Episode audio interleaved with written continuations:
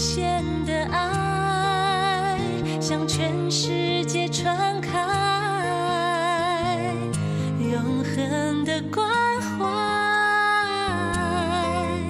来自台湾之音 R T I。Quý vị đang đón nghe chương trình Việt ngữ đài R T I truyền thanh từ Đài Loan.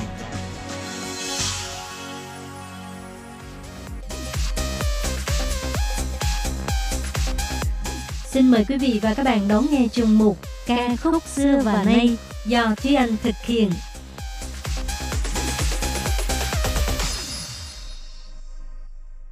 Thúy Anh xin kính chào quý vị và các bạn. Chào mừng các bạn cùng đến với chuyên mục Ca khúc xưa và nay của ngày hôm nay. Các bạn thân mến, khi nhắc đến du lịch Đài Loan thì bạn sẽ suy nghĩ ngay đến địa điểm nào? Trước đây khi mà chưa từng đến Đài Loan thì ấn tượng của Thúy Anh về hòn đảo này chỉ là có những nơi như tòa nhà Đài Bắc một không một hoặc là những thành phố lớn chẳng hạn như là thành phố Đài Bắc, thành phố Cao Hùng, thành phố Đài Trung vân vân. Và một địa điểm đặc biệt nhất mà cho đến nay Thúy Anh vẫn chưa có dịp để đi đến đó là đảo Bành Hồ. Ngay còn nhỏ, một trong những bài hát tiếng Hoa mà Thúy Anh thường nghe và cảm thấy yêu thích nhất đó là bài hát Waipo de Penghu Wan, nghĩa là vịnh Bành Hồ của bà ngoại.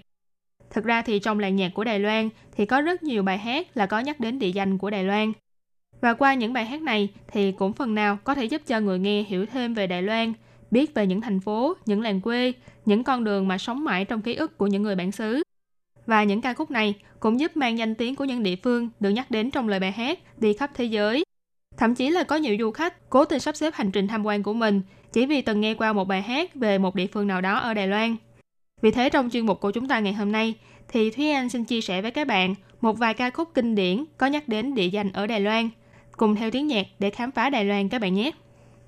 Cũng như đã nêu ở trên thì bài hát đầu tiên mà Thúy Anh ấn tượng về Đài Loan đó là bài Waipo de Penghu Wan, nghĩa là vịnh Bành Hồ của bà ngoại. Giai điệu vui tươi và câu chuyện về người bà vô cùng dễ thương đã khiến cho Thúy Anh nhớ mãi. Cho đến khi đã đến Đài Loan mới biết rằng thực ra đây là một bài hát huyền thoại một thời, là một ký ức chung của rất là nhiều người dân Đài Loan.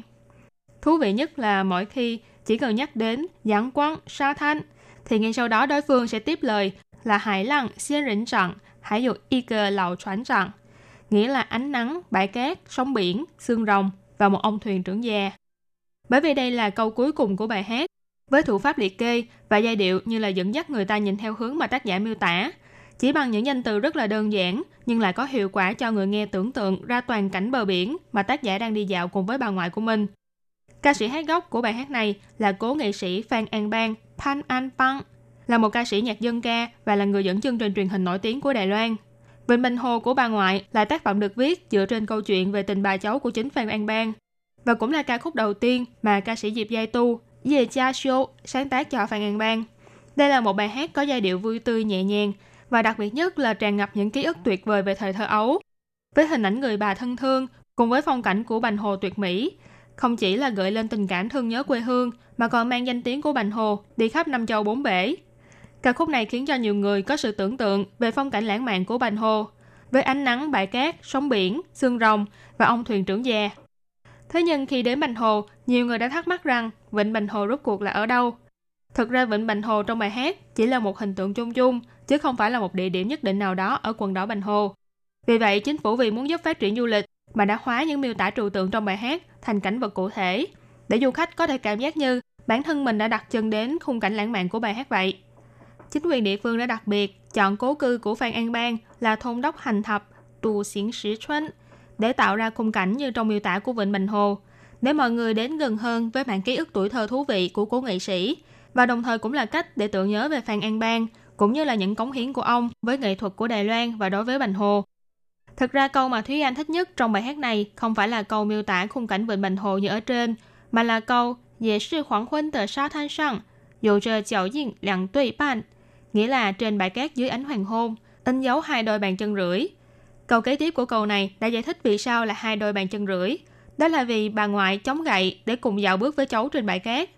Thúy Anh cảm thấy cách miêu tả này rất là dễ thương, vừa giúp cho người nghe tưởng tượng về khung cảnh nên thơ lãng mạn, vừa thể hiện tình bà cháu nồng thắm thân thương. Và sau đây mời các bạn cùng lắng nghe ca khúc Waipo de Penghu Wan.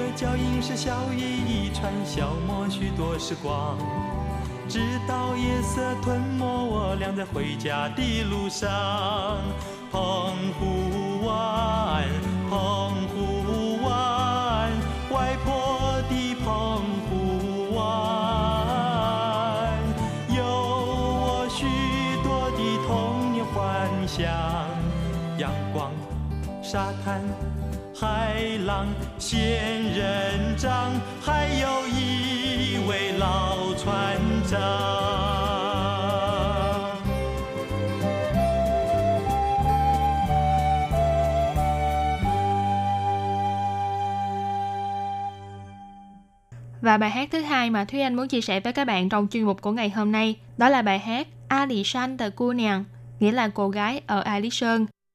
Đây là bài hát thường bị người ta hiểu lầm là bài hát của dân tộc thiểu số Đài Loan, nhưng thực ra đây là một bài hát được sáng tác từ năm một nghìn chín trăm bốn mươi bảy do Trương Triệt sáng tác và Đặng Vũ Bình phổ lời, đồng thời là nhạc phim cho bộ phim điện ảnh bằng tiếng quan thoại đầu tiên của Đài Loan sau khi Đài Loan giành được độc lập từ Nhật Bản. Do bài hát lấy bối cảnh của câu chuyện xảy ra ở vùng núi Alishan, cho nên bài hát chủ đề cũng được sáng tác với âm hưởng của dân ca miền núi. Alishan Takunian miêu tả phong cảnh núi non hùng vĩ, cảnh quan tự nhiên lộng lẫy, đang xen với hình ảnh những cô gái vùng núi xinh đẹp và những chàng trai vùng núi tráng kiện. Bài hát này đã mang danh tiếng của Alishan đi khắp nơi và cũng là bài hát tạo dựng nên ấn tượng về vùng đồi núi thanh bình Alishan của Đài Loan. Cảnh quan tự nhiên trong khu vực này, ngoài những mảng rừng dày đặc, phong phú đa dạng, còn nổi tiếng với những cảnh mặt trời mọc, biển mây, hoàng hôn, cây thần và đường sắt. Năm cảnh đẹp này được xếp chung với nhau gọi là Alishan ngũ kỳ. Trong đó biển mây Alishan còn được mệnh danh là một trong tám cảnh đẹp đẹp nhất toàn Đài Loan. Ngoài ra khi đến Alishan du lịch cũng không thể bỏ qua những địa danh như là công viên Chiểu Bình, Hồ Chị Em, Trúc Sơn, vân vân. Đường sắt chạy trong rừng Alishan thì là một trong hai tuyến đường sắt chạy trong rừng núi còn hoạt động cho đến ngày nay của Đài Loan. Bài hát Alishan Takunian đã từng được trình diễn bởi rất là nhiều ca sĩ khác nhau. Và sau đây thì mời các bạn cùng lắng nghe bài hát qua phần trình diễn của ca sĩ Đặng Lệ Quân.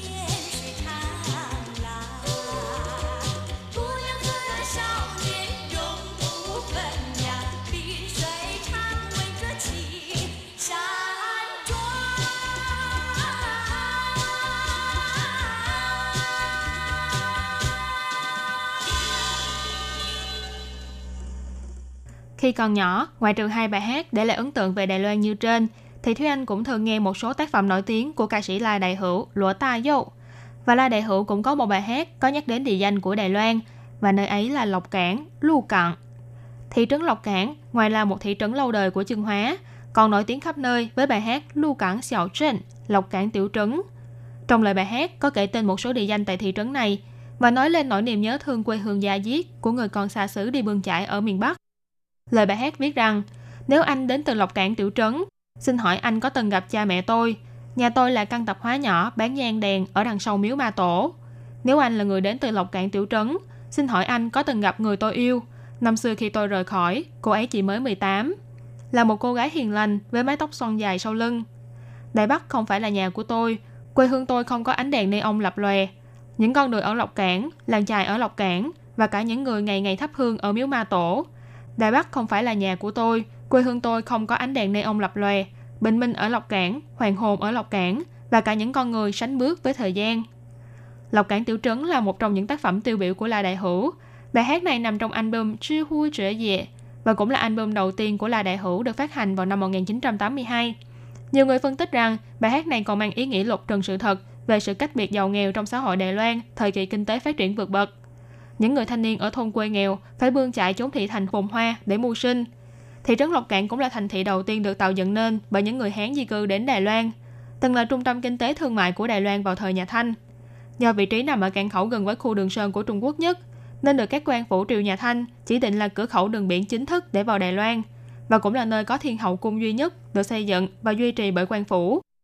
Lộc Cản tuy không lớn, chỉ cần đi bộ hay đi xe đạp thôi cũng đủ để đi hết các địa điểm du lịch trong thị trấn này, và cũng có rất nhiều món ẩm thực truyền thống nổi tiếng. Bạn có thể vừa chậm rãi dạo bước trên những con đường hẻm cổ xưa, vừa từ từ thưởng thức những món ẩm thực truyền thống đặc sắc.